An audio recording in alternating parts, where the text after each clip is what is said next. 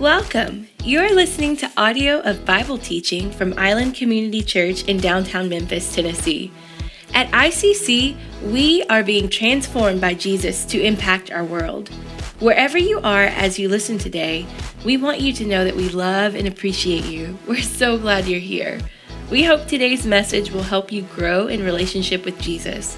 You can access more gospel resources and ways to connect with our church at iccmemphis.com. Thanks again for joining us. Well, good morning, church family.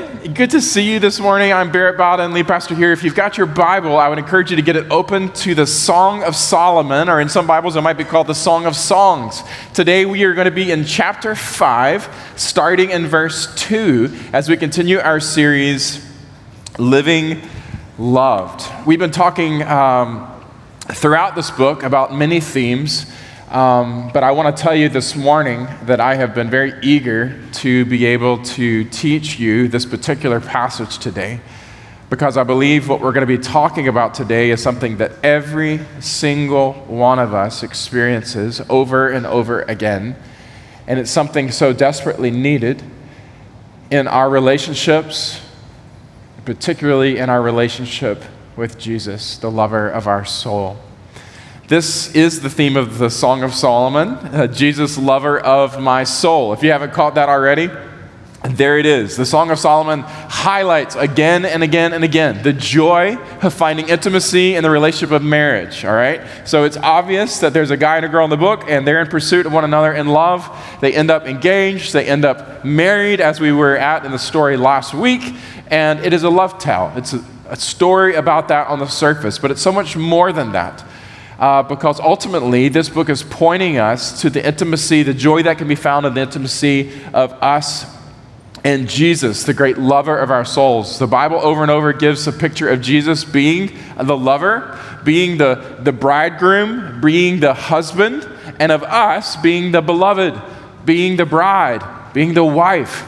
And over and over again, this marital, this marital imagery shows us in concrete ways that Jesus is love and what it is like to live loved by Him. God's heart, again and again in the book, is this I love you like this. Again and again, he's, he's wanting us to understand just what His love is like, who He is, how He loves us, and what it looks like to live a life loved by Him. I've been basing a lot of what I've been teaching off of what God has taught me through this book and also through a book that was written by a guy named Julian Hardyman. I was emailing with him just this week.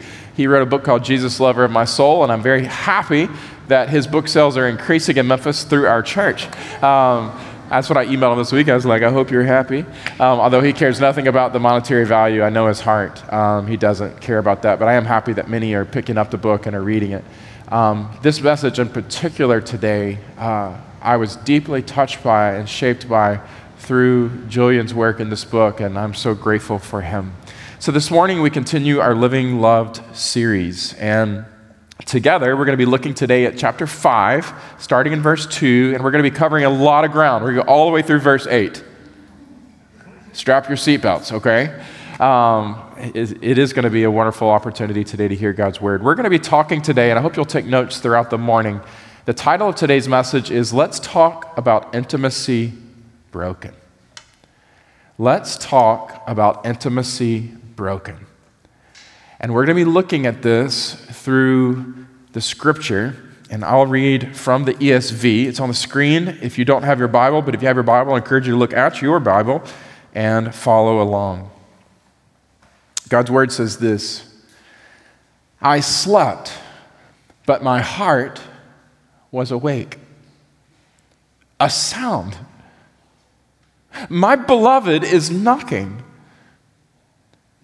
Open to me, my sister, my love, my dove, my perfect one.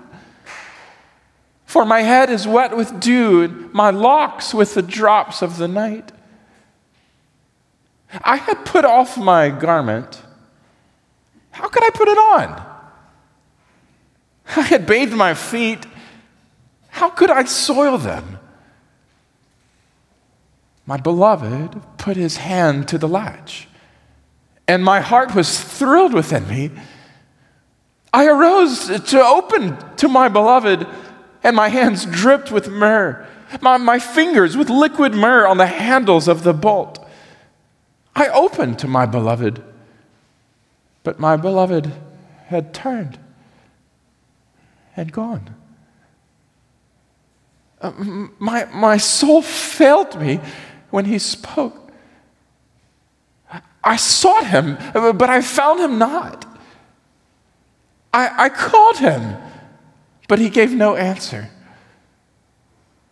The watchmen found me as they went about in the city. They beat me, they bruised me, they took away my veil, those watchmen of the walls. I adjure you, O daughters of Jerusalem, if you find my beloved, and you tell him, I am sick with love. This is God's Word. This morning, we're going to be talking about intimacy broken.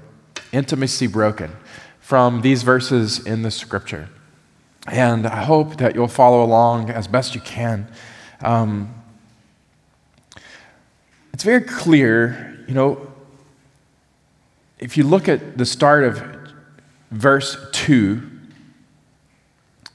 Not here on the screen. This is actually the second part, but I want you in your Bible to look at the first part. It's important to understand the context of what's going on. It appears that in this moment, the couple is married. I told you before that the, the storyline is not exactly linear, it's painted like an abstract painting. It's not uh, as literal as sometimes we feel comfortable with, some of us. Um, but it does appear that this is happening in the context of a marriage relationship. And in fact, what we looked at last week was the moment, y'all remember this, the kind of climax of their expression of love as they committed in covenant relationship to one another, and then had the opportunity to express that fully and freely with one another in intimacy in the wedding night. We talked about that last week. Well, it appears here that there's this verse, this moment is happening in the context of that marital relationship. But if you look at verse 2, the very first line in here, it says, I slept, but my heart was awake. Y'all see that? I slept, but my heart was awake. Um, it seems to imply that what's going on may not be literal, but it may be figurative. It may be some kind of nightmare that the woman is having. Okay? There's something going on in the middle of the night. She's seeming to describe to us that she's sleeping, but in very many ways it felt like her heart was racing. Anybody ever had a night like that? And you wake up and you can't barely tell the difference of what's, what's real and what's not. It seems like the context uh, is, is something of that sense. But what we see is the next line, what's very obvious is, says, A sound, my beloved is knocking. So, what she's sensing, whether it's real or not, is that her loved one is coming to her and is wanting entry, is wanting access. Now, we talked last week about sexuality and, more importantly, intimacy being like a, a walled garden and it being like something that is so wonderful and so beautiful and something so private and, and that there's a key required and, and we talked about last week what that looks like in marriage to hand the key to one another and to invite another in to those most intimate places of our heart our soul our life our bodies and, and here what we have is a description of how he's asking to come in. And if you continue to look there at the rest of the verse, and I think this is on the screen, he says there, Open to me, my sister, my love, my dove, my, my perfect one. So clearly, here's what's happening the lover is expressing a desire for intimacy. All right? No doubt about it. The lover is expressing a desire for intimacy. You can put that on the screen. So, as you look at the book, remember what you've got here is a husband and a wife at face value, and he's basically going, hey, like, I'd love to, to come in, I'd love to make love to you tonight.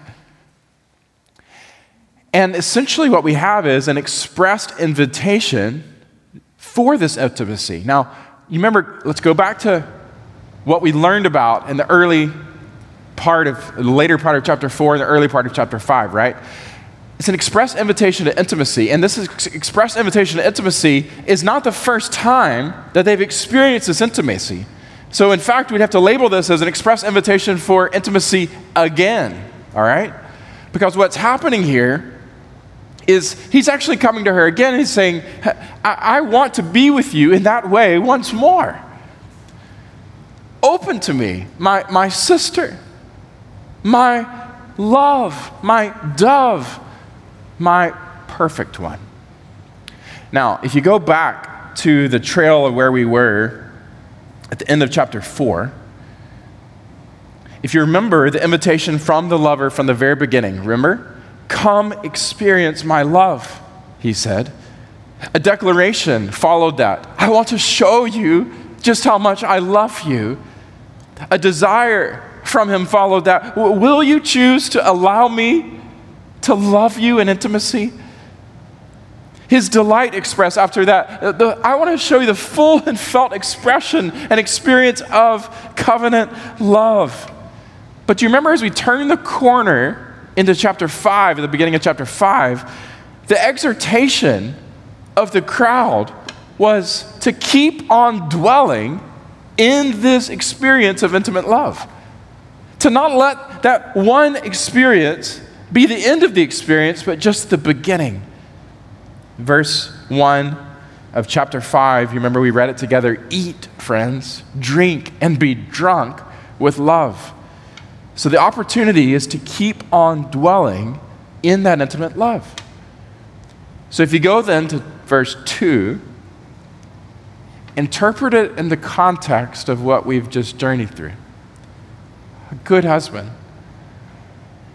who is madly in love with his wife, who wants her to know just how much he loves her, who invites her, Will you, will you, will you allow me to love you like this? Will you allow me to love you fully and freely? I want to show you just how much I love you. And we've heard the exhortation keep on dwelling in this love. So here in chapter 2, as he comes again, he's coming to live out the exhortation that they've received. He's coming to continue on inviting her and entreating her to experience and receive from the intimacy that he desires to give. Open to me, my sister, my love, my dove, my perfect one. Next comes her response. All right? Response from the beloved. Verse 3. I had put off my garment. How could I put it back on? I had bathed my, my feet. Uh, how could I soil them? Her response is essentially, uh, no, not right now. If you uh, have ever been married, you could probably understand the interplay that happens sometimes between husband and wife. Uh, I, am in the middle of something. Uh, I'm just too tired. I feel kind of gross. I'm not feeling the best.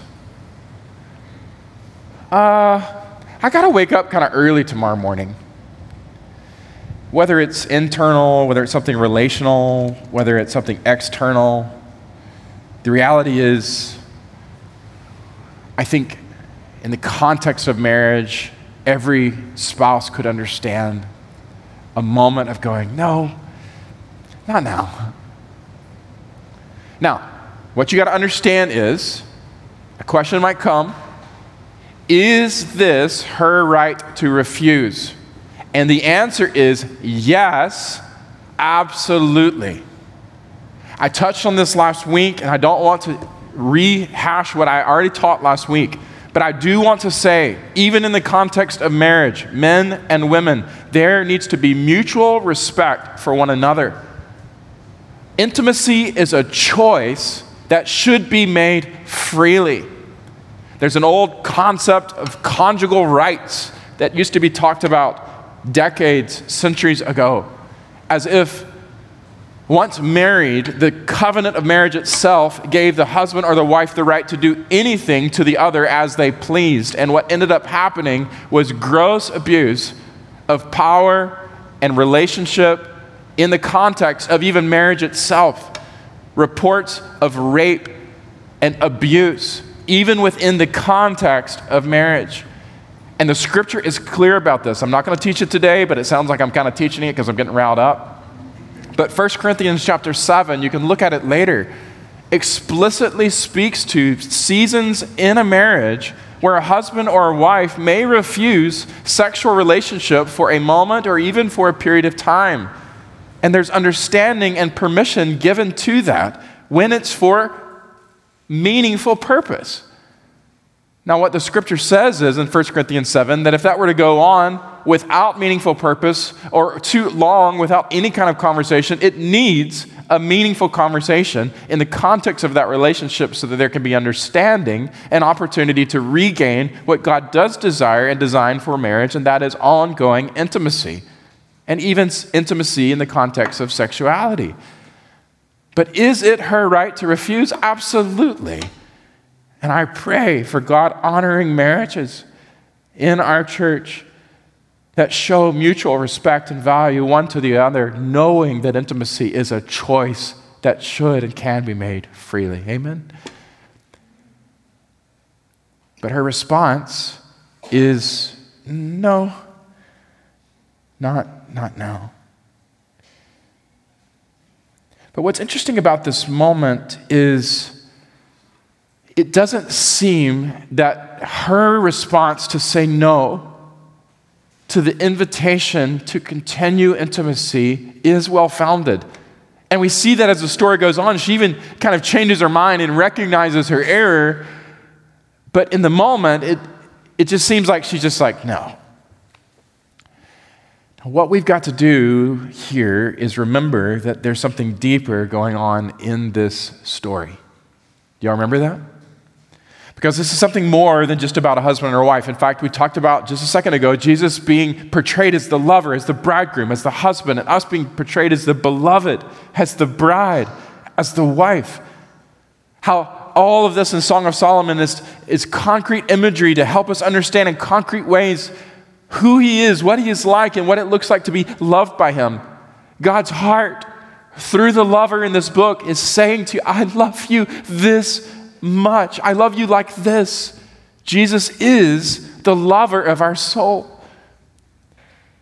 And I ended the message last week by helping you to see Jesus' invitation to dwell in intimacy with you. He loves you so much. He loves you so much, so much more than you could ever understand. The prayer of the scripture for you is, oh, I just pray that you would get how, how big the love of Jesus is for you. That the Holy Spirit might touch your heart to really get it.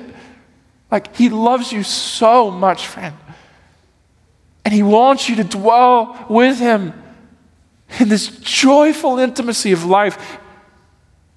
Again and again and again, He, he wants to dwell with you in joyful intimacy. We talked about the relationship to the passage last week, but the relationship this week is Jesus coming to us, the lover, and expressing an invitation to us for intimacy again. And Jesus does that with you on a daily basis, on a moment by moment basis. He entreats you come and dwell with me. Come and live in a place of joyful intimacy with me. Again and again and again.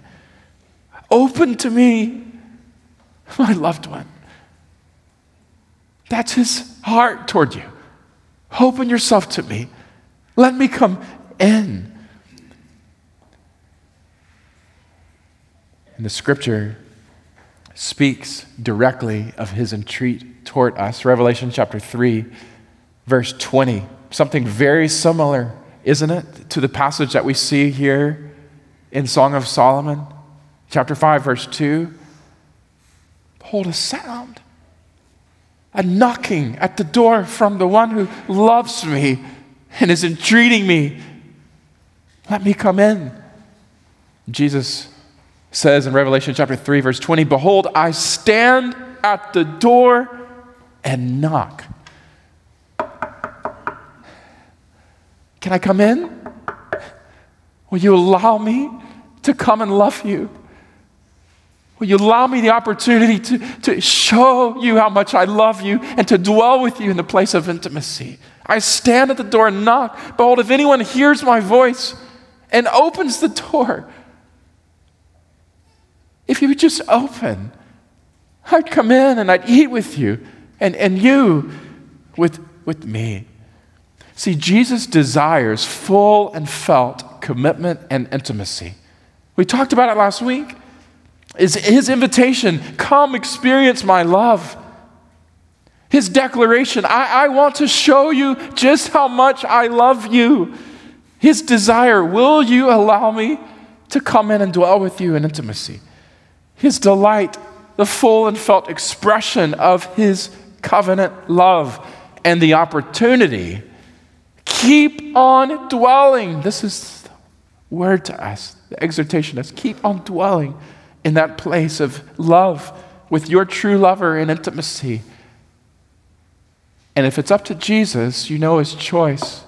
Because in Revelation 3:20 he describes himself as a lover who stands at the door and knocks.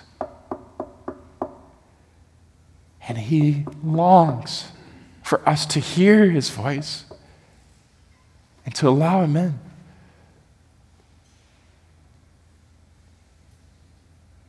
The question is not whether Jesus invites us and desires for us to continue on dwelling with him in love and intimacy. The question is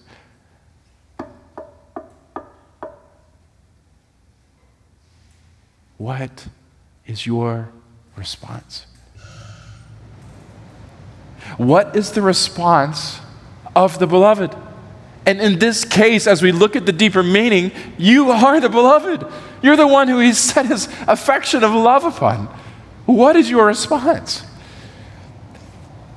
What is your response to the desire and the invitation of Jesus? Too often in my own life, and maybe you can relate to it in yours, too often our response to Him is no, uh, not, not right now. We hear Him entreating us to enjoy time with Him in the Word. The, the beloved comes to us. Let's start the day together. Let me talk to you. Let, let me pour myself into you. Let, let's begin this day together. And too often we hit the alarm clock, turn over. Let's talk together. Let's spend time in prayer. Let's hear one another's heart. Let's, let's give space, sitting together, looking at one another's faces in silence. And too often, our response is filling our time. Phone, scrolling news.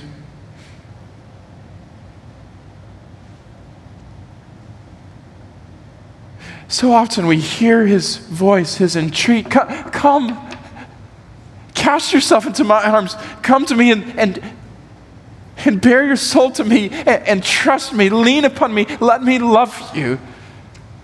And too often, even as we hear his voice knocking, we refuse and we'll choose to remain independent, We'll choose to clamp down and control with our words, or maybe with our actions without words. It seems that, similar to verse 3 in the song, you know, we just make excuses. Uh, uh, uh well, not now. How could I now?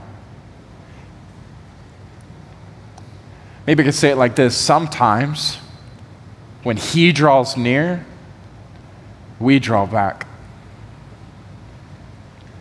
Sometimes in my life, as we hear the invitation of Jesus to come and dwell with Him in intimacy, He draws near.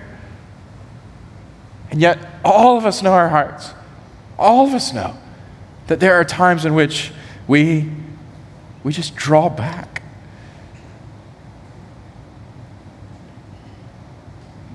And this is a choice. This is a choice that you can make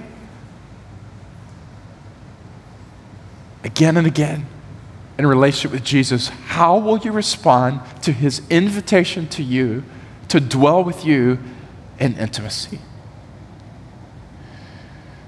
Well, verse 4, something interesting happens.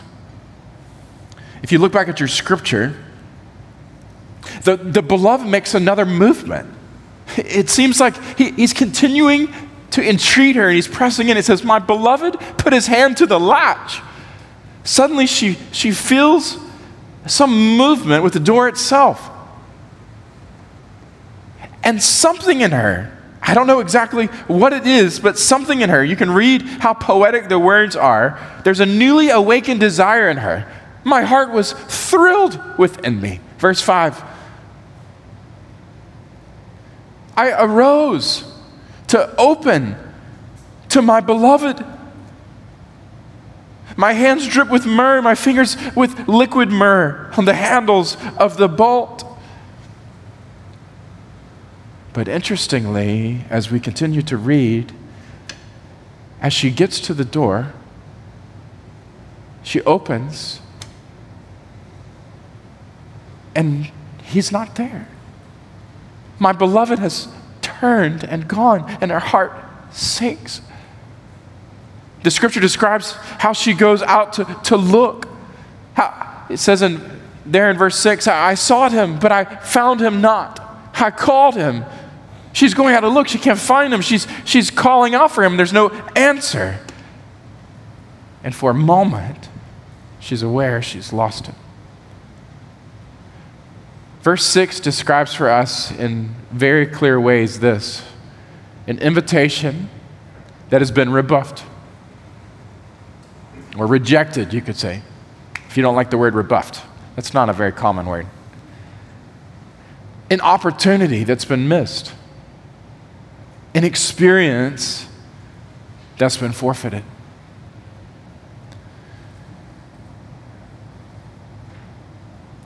The reason I called this message what I called it was this is a picture of intimacy broken. A picture of intimacy broken. As she basically says no, as she basically closes her heart as she denies and forfeits the experience, it is a picture of intimacy broken. And on the deeper level, so all of us who are married can understand intimacy broken in the context of marriage. Different moments in our relationship, in the dynamic of relationship where there is hurt, where there's sensed rejection, whether it's verbal or whether it's just with action indeed experiences that are forfeited, intimacy that for moments or seasons feel lost. And on the deeper level, we have to all understand that this also can happen in our relationship with Jesus. This is why the scripture is so clear to us in passages like Ephesians chapter 4, verse 30. God comes to us and he says, Do not grieve the Holy Spirit of God. In other words, there are times in your life where the Holy Spirit is pursuing you in love, where the Holy Spirit is entreating you, inviting you, knocking. And there are times in which you can hurt the Lord's feelings. He, he's going to keep loving you, but there are times in the dynamic of your relationship that as you close your heart, as you say no, as you reject his invitation, that there is a felt sense of loss, a felt shift in the dynamic of your relationship with the Lord himself. You can grieve the Holy Spirit. And another place in Hebrews chapter 3, verses 7 and 8 says, Therefore, as the Holy Spirit says today, if you hear his voice, the knocking, the calling out, it's a, it's a picture that God gives us of the way that Jesus pursues us in love. And Hebrews says, Today, if you hear his voice, don't harden your heart, as in the rebellion on the day of testing in the wilderness. Be careful. Be careful. Don't get to a point with the Lord where He, in His great love for you, stands knocking and entreating you, and yet you're resistant to the very one who loves you the most and who has the most to give. Be careful. Well, the passage goes on in verse 7 and describes something super weird. I cannot lie. I, um, it's weird and it's a little bit scary, okay? I do not understand exactly what's going on because earlier, when we saw the watchmen, we saw them as friends to this woman when she had lost, when she had lost, uh, felt distant to her love. Now, interestingly, the difference of the last time when I talked to you about distance, do y'all remember that message? And this time is the last time there was nothing that could explain the distance that was between her and her beloved. This time, though, there is something to explain it, and it's her rejection of him. And it does complicate the aftermath of the choice that she made. But the watchmen appear again in the story, and in verse 7, I don't understand what's going on here. The watchmen found me as they went about in the city and again, think about this as potentially, which I do believe that it is, my heart, my, my body slept, but my heart was awake, as a nightmare. They beat me, they bruised me, they took away my veil, those watchmen of the walls. What I take in this passage is that there is a profound sense of loss and woundedness that this woman is trying to express to us. The impact of intimacy broken is always going to be some sense of pain, so, some sense of, even the people who, who, who you turn to leave you more frustrated, more, more hurt. There, there's an expression of the woundedness. It almost feels as if like life is beating you up. Y'all know those feelings? Where the, where the woundedness and the loss is so deep that in the horrors of this dream that she's just feeling left beaten up. And I know from my own experience that there are times in which I have. Think of Peter. We talked about it just a few weeks ago on Easter Sunday. Think of Peter.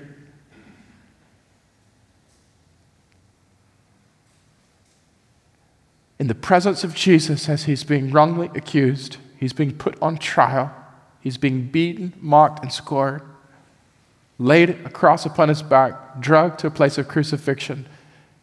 Peter is there in his presence, and Peter's there's a knock, there's an opportunity for Peter to identify with Jesus and experience greater intimacy with Jesus and union with Jesus in the moment of the questions People are asking Are you one of His? Are you one of His? Are you one of His? And again and again and again, He does not say yes to Jesus. He says yes to His own flesh. And in doing so, He says, No, I am not one of Jesus's. He says no to Jesus. And y'all remember the moment where Jesus looks Peter in the eyes. And what is the result of that? Peter weeps bitterly. The profound sense of loss, and all of us in this room know it. Moments in which you have looked upon Jesus, you have heard him knocking, and you've heard his voice, and rather than saying yes to Him, you've said yes to yourself or some sin. And in the aftermath, the Holy Spirit of God, if you're truly His, will convict you to your heart. And you know, and whether it's visible or not on the inside, there's, there's, a, there's a deep bitterness of soul that will come over us in moments of sin. There is a sense of loss. Peter returning back to fishing, all of us have experienced those moments. This is real. This story is our story, is it not? And what I want to do now is I want to talk to you about two of the most common ways that we often forfeit intimacy with Jesus. This is also a common, both of these ways are ways in which we often forfeit intimacy with our spouses or with our fiancés or with our girlfriends or boyfriends in pursuit of the potential of covenant marriage. But it is especially true in the context of our relationship with Jesus. And what I'm about to talk to you about may feel a little bit uncomfortable I've never spoken as directly as I am about to on the subject that we're about to talk about, but it's something that I believe, that we believe as an elder team, is incredibly important because we see in personal stories walking with one another and with our church family that this is wreaking havoc on the potential, the desire of God for intimacy with Him and with others in our life. Hardiman deals with this extensively in his books, and I'm so grateful for that as well. And I just pray that in some way this morning you will be helped. The two things that I want to talk to you about this morning as huge blockages, causes for us forfeiting intimacy with God. It's number one, pornography. And number two, sex outside of the marriage covenant pornography and sex outside of the marriage covenant. When I talk about pornography, of course, I'm talking about that which is not new to this generation. It is made more accessible, of course, by the presence of smartphones and cameras in this generation. But we're talking about reading looking at, hearing sexually stimulating material, usually online nowadays, although not always, and usually accompanied by masturbation. When we're talking about sex outside of marriage, I'm specifically here talking about a choice. There are many of us in this church that experience great brokenness, hurt, loss, woundedness because of choices of others and not our own. And I certainly want you to know that at the end of this message, there will be a presentation of God's heart for restoration that is certainly yours. If you have experienced sex outside of marriage by no willing choice of your own, I do not want you to feel guilt condemnation this morning, but only God's heart of hope and restoration.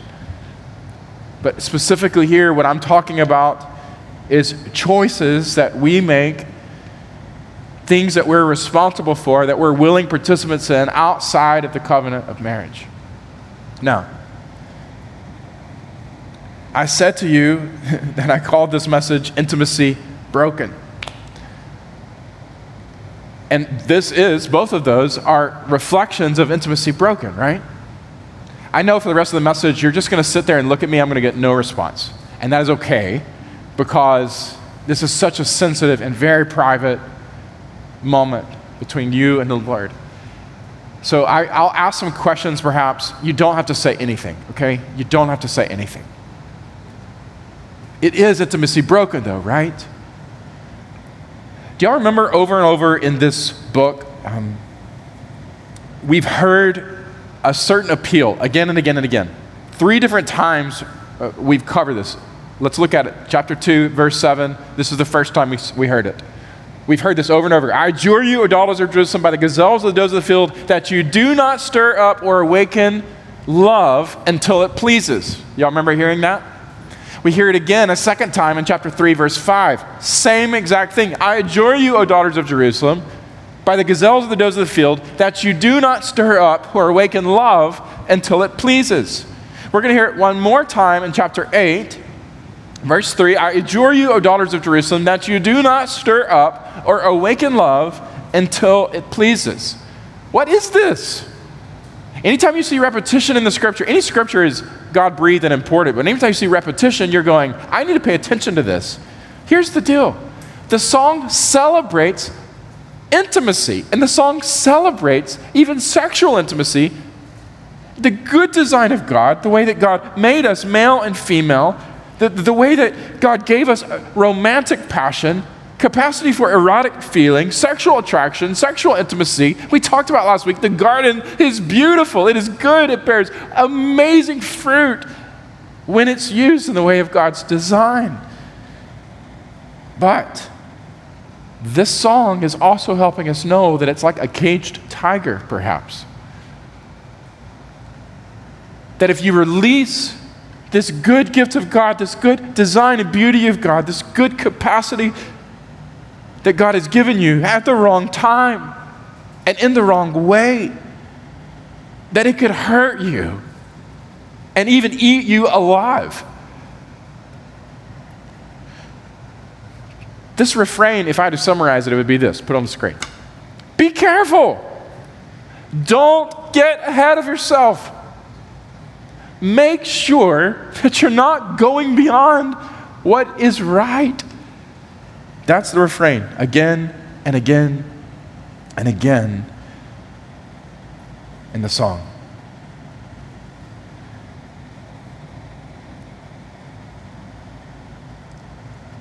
Here's the thing in the moment, and I'm talking to you, in the moment, there is intense pleasure in sexual experience. Intense pleasure. But here's the thing you got to know. You put up the slide. Here it is. It's short lived. Whether we talk about sex in the context of marriage, whether we're talking about sex as pornography, sex outside the context of marriage, the actual moment, the actual moment of sexual intimacy is short lived.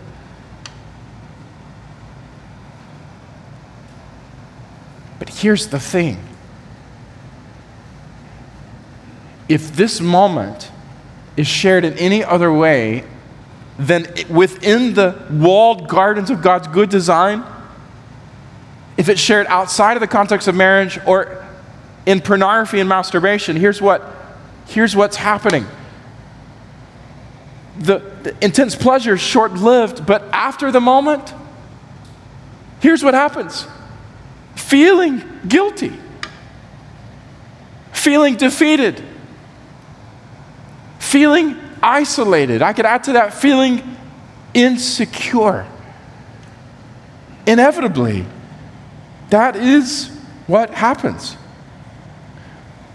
One person who was interviewed as they were describing their own relationship with pornography in particular said this porn does not have any long term benefits, just long term cost. It does not really have any long term benefits, it just has long term cost.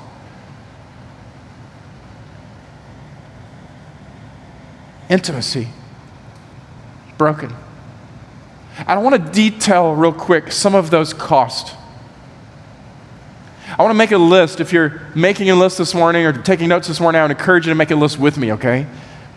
There's four potential areas of impact and damage in this. Number one is with self. Your own sexuality and your own ability to understand intimacy. I'll quote again from some research that was done by groups that are studying the effects of pornography on all of us. Pornography is an extremely alluring and compelling product, capable of delivering sexual pleasure, but at the same time, setting one up for sexual and great pain. Compelling, alluring, but at the same time, setting us up it's a lie. And on the other side of it is great pain for you. Eight of the top or the most common serious negative consequences that researchers have documented by those who have become regular or addictive users to pornography. Number one, people will say, I'm easily irritated and depressed. Number two, I've become isolated from other people. Number three, I'm sexually objectifying people. Even self, one of the great harms of pornography, it makes you incredibly body conscious because you're falling into the trap of comparison. But you also just start seeing other people objectively for their own physicality and sexuality. Number four, I'm neglecting important areas of my life. Number five, I'm feeling bad about myself. Number six, I'm having problems with sex, like actual sexual relationship. Number seven, I'm engaging in risky and dangerous behaviors. And number eight, I've become addicted to porn. One of the great impacts that it has in your own life whenever you turn to this, and it's not just pornography, it's also sexual relationships outside of a covenant of marriage, is you've got to recognize it is having a negative effect within you. There is cost that you are bearing yourself. Number two, it's not only affecting you, but it's also affecting others. It's affecting others. So when you're, when you're engaging in that kind of sexuality, whether it's pornography or another person outside of marriage, here's the thing you're breaking into their walled garden. We described last week God's good design, the nature of sexuality being a private walled garden that should be kept under lock and key, and the key given to one who is committed to you in covenant relationship forever. And when that happens outside of that, you're essentially breaking in to the walled garden where you have no right to be. It might seem sweet, it might seem enticing. There might be fruits and fragrances at the time, but they're not theirs to give away. And it's certainly not yours to take. Particularly in the porn industry, one of the things that Ray Ortlund has helped us with greatly in his new book on pornography came out a few years ago. He, he says one of the things that we should aspire to is re- to, to overcome porn that we might restore nobility into the world. Because one of the things that we have to recognize as Christ followers, if any of us are engaged in that kind of material, do you even understand what it takes to get you that kind of material, the impact on other people? And I quote from a researcher the porn industry loves to pretend that women in particular are happy, consenting adults who have found a way to make a nice buck for themselves But there is much anecdotal evidence that this is untrue. That many women are coerced, bullied, and blackmailed into acts that degrade them and often leave them damaged physically and mentally. Our elder team has had personal pastoral experience walking with members of our body who have gotten caught up in the horrific of porn industry. And we can attest that the effects on those involved in that industry are horrific beyond anything that you can imagine.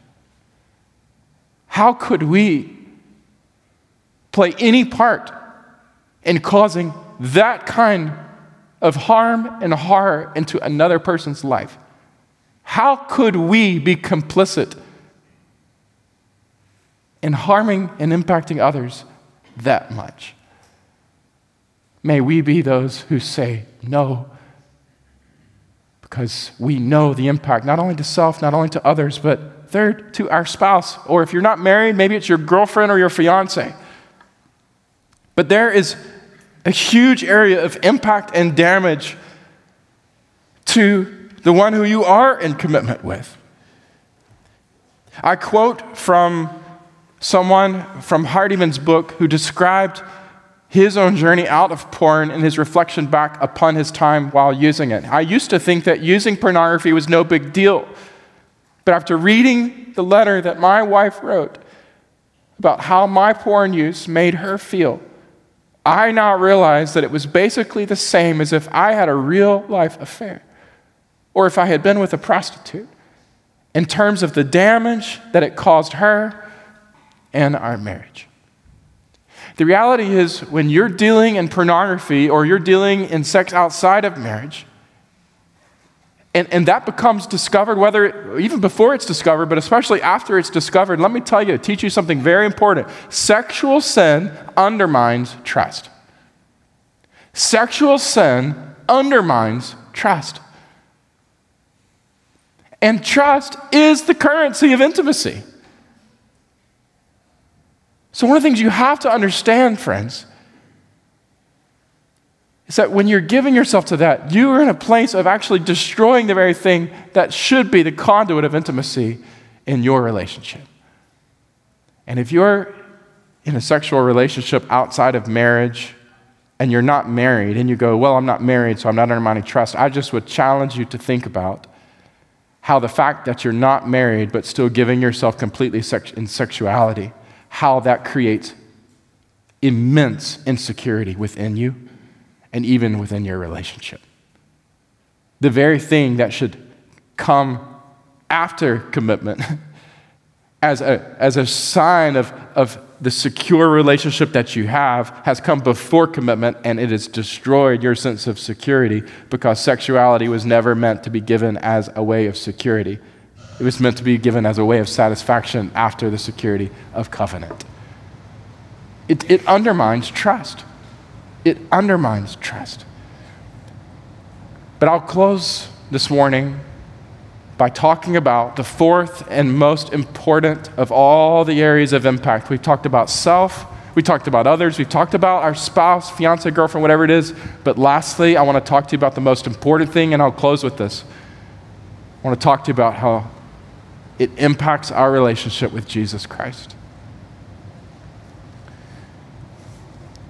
See, the thing is that sexuality, sexual intimacy, points to a much higher and fuller intimacy that Jesus wants to share with our souls.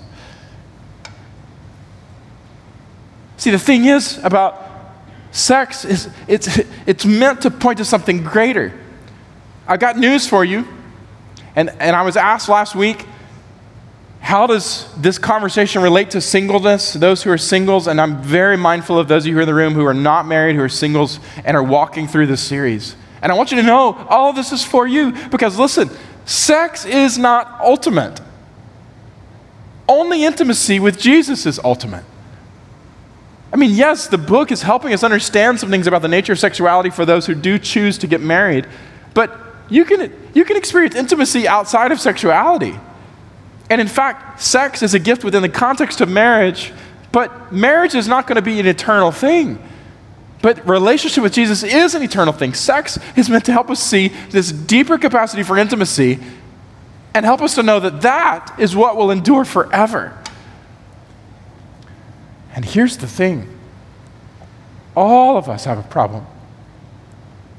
Our problem is this that we can be tempted to look to sex to take Christ's place. We can be tempted to look to sexual experience to take Christ's place. This can happen within marriage, but this can especially happen when we're going outside of the fulfillment of sexuality within the context of marriage with pornography or other sexual acts. This is reality. We can be tempted to look to sex to take Christ's place. So much of what drives people into these kind of things, especially pornography, is just mood management. Because if, if when you really dive into it, and by the way, if you're here today and you want help walking out of sexual sin, we would like to help you. Tom Crocker in our church is going to be our designated go to. But we would love to help you walk through understanding how you got to where you are and how to come out of where you are toward the greater things of Jesus. But underneath, underneath, your choice to move into sexual sin is often just mood management. And here's what happens sex offers you something. Here's a couple of words I can put up here there's a soothing element to sex. There's an exciting element to sex. There's a bonding, securing element to sex. And here's the thing though. I remember earlier I told you it's short lived. It gives intense pleasure, but these things are short lived when you're looking for that in the physical act of sex. And what happens is you're turning to something, but you're actually looking for Jesus. But you're turning to something else other than Jesus. Only Jesus can bring true peace, lasting peace. Only Jesus can bring true joy and lasting joy. Only Jesus can bring true security and lasting security for your souls. Friends, we are made for intimacy with Jesus. And so often, what we're doing is like the woman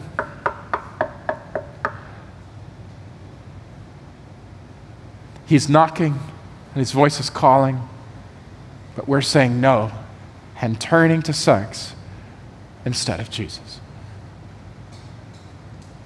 And the Bible says that there's a consequence to that. The theme of this book is Jesus, lover of our soul. Jesus as a lover, a bridegroom, a husband. We as the beloved, the bride, the wife. The marital imagery all through this book is meant to help us know who He is, how He loves us, what it looks like to be loved by Him. And here's what you got to know as we talk about the impact on our relationship with Jesus, the Bible describes that as sin. And one of the ways that the Bible gives us to help us understand sin is this unfaithfulness to a loving husband. One of the ways that you can understand your own sin, whether it's in the area of sexuality or maybe some other area, but we all have it. One of the ways that the Bible wants you to understand your choice is you are choosing to hear the great lover of your soul knock, to hear his voice plea for you, hear his desire to move towards you, to share intimacy with you, to fill your soul, and you are saying, No, I'm going to go and give myself to another.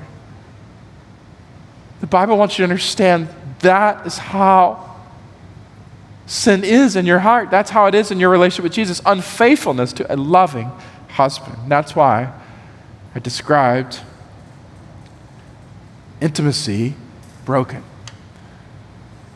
Now, up to this point, I guarantee you that most of us are going, feeling convicted, feeling in ways probably like we have failed in ways we, we wear our unfaithfulness, we bear a sense of our sin and shame. And many of us perhaps feel trapped. But, friends, I don't want to leave you in your sin. I want to point you to a Savior. This, this, this sermon was called Intimacy Broken, but, friends, the end of the sermon is intimacy restored. is intimacy restored. There's a book in the Bible called Hosea. I don't have time to teach it this morning. I wish I did. I wish I could just sit here and y'all would be willing to sit for five or six hours on Sundays. It'd be so fun. I'm not actually making you feel more guilty, am I? That's, that, I didn't mean to, but I wish I could teach the whole book of Hosea, is what I was trying to say. In the book of Hosea, there's a picture of a husband. His name is Hosea, real dude. And the Lord tells him to go and marry this woman whose name is Gomer. Don't think any of y'all's names are Gomer, probably not the names of your future children. But that's her name. Hosea marries Gomer. Gomer is a prostitute. Hosea, the most godly, wonderful as far as we could see, he loves, he's faithful to Gomer. And yet, in his pursuit of her, his knocking, his calling out, she rebuffs his invitation, forfeits the experience, and actually turns and goes and gives herself to men all over town. And yet, in the book, we see this picture of Hosea who, instead of going, that's it, divorce, write in the papers, I'm out, which could be his right. He continues to love her. He continues to pursue her. He starts showing up at the prostitute's house, calling her out. Would, would you just come back? I love you. Would you come back? He makes meals for her and he leaves them. He, he makes sure that she's provided for because she's in bondage. She, she's in a completely desperate situation, and yet he keeps showing up to love her, to give himself to her, to, to, to leave meals at the doorstep. He invites, he invites his unfaithful wife back home. And at the end of, toward the end of the story, what we see is not only does he invite her back home, but he learns that he, she's literally sold herself into this lifestyle of sexual bondage and captivity to the point that somebody, if she's going to get out, there's going to have to be a price paid. Somebody's going to have to redeem her to get out of where she's at. And in the book, though Hosea has already paid a price once, given himself in love once, already secured himself to her once, the covenant of marriage, and so deserves for her to reciprocate that love, he chooses to move toward her, not only inviting her back, but redeeming her, redeeming his unfaithful wife from captivity at great cost to himself. He pays the price and he redeems her. Now, what you learn in the book is that this whole thing was God's instruction to Hosea. God actually told Hosea to do this. And you go, What? Why in the world? And the scripture tells you, Hosea chapter 3, verse 1. And the Lord said to me, Go again and love a woman who is loved by another man and is an adulteress even as the Lord loves the children of Israel, though they turn to other gods and love cakes of raisins. The Bible says that God wanted Hosea to do that because God wants you to have a picture of how much He loves you. The lover, the true lover in the story is God. And the woman in the story is you. You're unfaithful. You've said no so many times. You've turned your back and you've given yourself to raisins and cakes, to porn and men and women, to thoughts, impurities. We're unfaithful. We reject the great lover of our soul, and yet what we have in Hosea is a picture of Jesus. Jesus who keeps loving, who keeps pursuing, who keeps giving. A great lover of our souls that, though you've been unfaithful, invites you back. And a great lover of your soul who redeems you from captivity. Not at a great cost to himself, at the greatest cost to himself, because he came and he lived and he died in your place to pay the price. He went to the grave and he rose again, friends, and now the price has been paid, the work has been done, and you can be forgiven and you can be set free. He has redeemed all who come. And friends, because of Jesus, intimacy broken can be intimacy restored.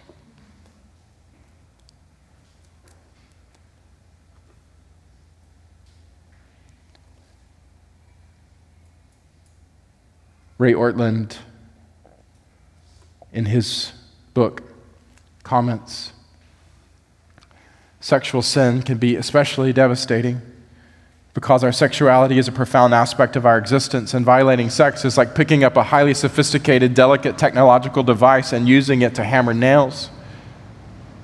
In our natural incomprehension, we do not know who we are or how to live. Too soon, it is too late. But listen to this. But God gives us our virginity back. The scripture speaks in 1 Corinthians chapter 6 verse 11, you were washed, you were sanctified, you were justified in the name of the Lord Jesus Christ and by the Spirit of our God. And another place in Isaiah is the same metaphor is used of the unfaithful wife. It describes how the builder rebuilds her and clothes her in white garments again to be a beautiful bride, speaking, of course, of Jesus Christ. Ortlund goes on and says, Sad memories may linger, but they no longer define us. They are passing away. The truth about us now is this we are not just patched up versions of what we once were, we are new creations in Christ altogether. The new has come. In fact, the new has come back, restoring to us treasures that we had once thrown away. May God be praised. I close this morning with a final picture. Remember, we talked about this whole series being like a garden. Some of us probably feel like a garden ravaged. Some of that is choices we have made, much of it. For some of us, it's choices others have made to sin against us. And there can be times in our life where we go out and we look at the garden. Instead of seeing beautiful flowers, instead of smelling good fruits, Instead of seeing it under lock and key, it feels like the door's been flung wide open. Robbers and thieves have come in. It's destroyed.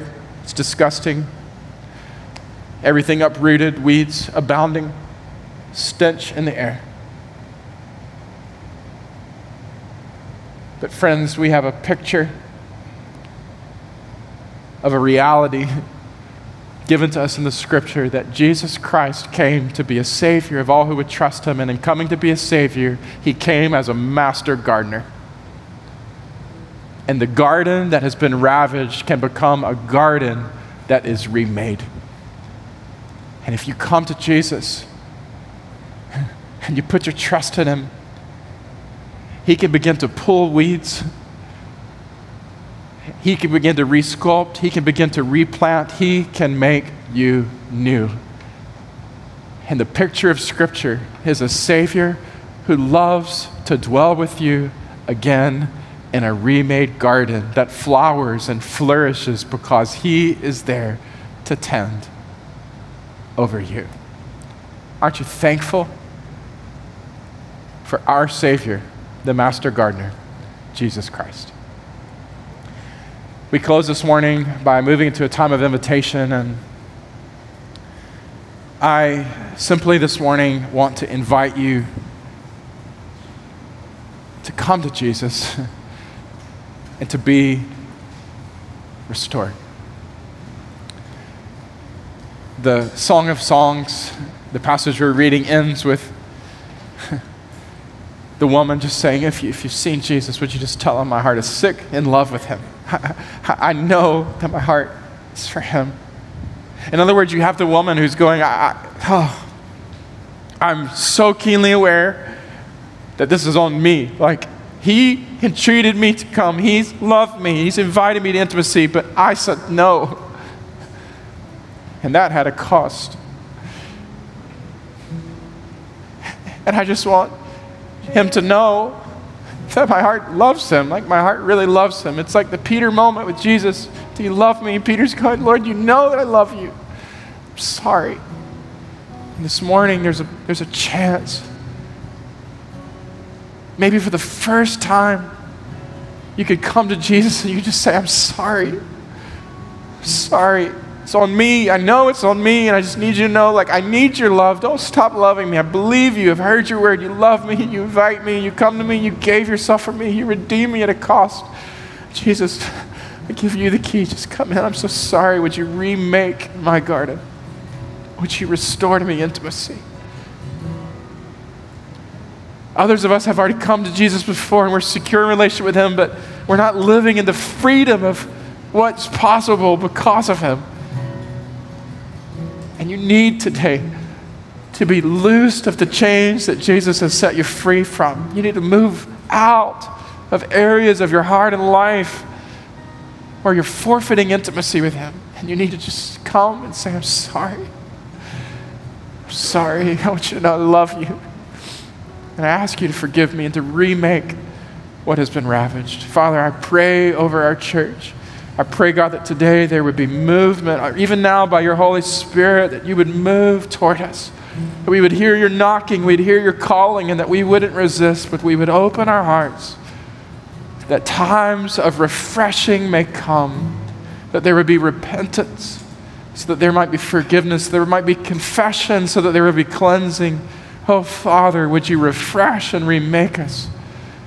Would you give us a deep, deep desire to live in intimacy, a place of true joy and lasting joy with you? Thank you, Father. We pray this in Jesus' name. Amen. Church, let's stand and just respond. There's prayer counselors coming forward. The altar is open. You're welcome to come and just pray even privately here.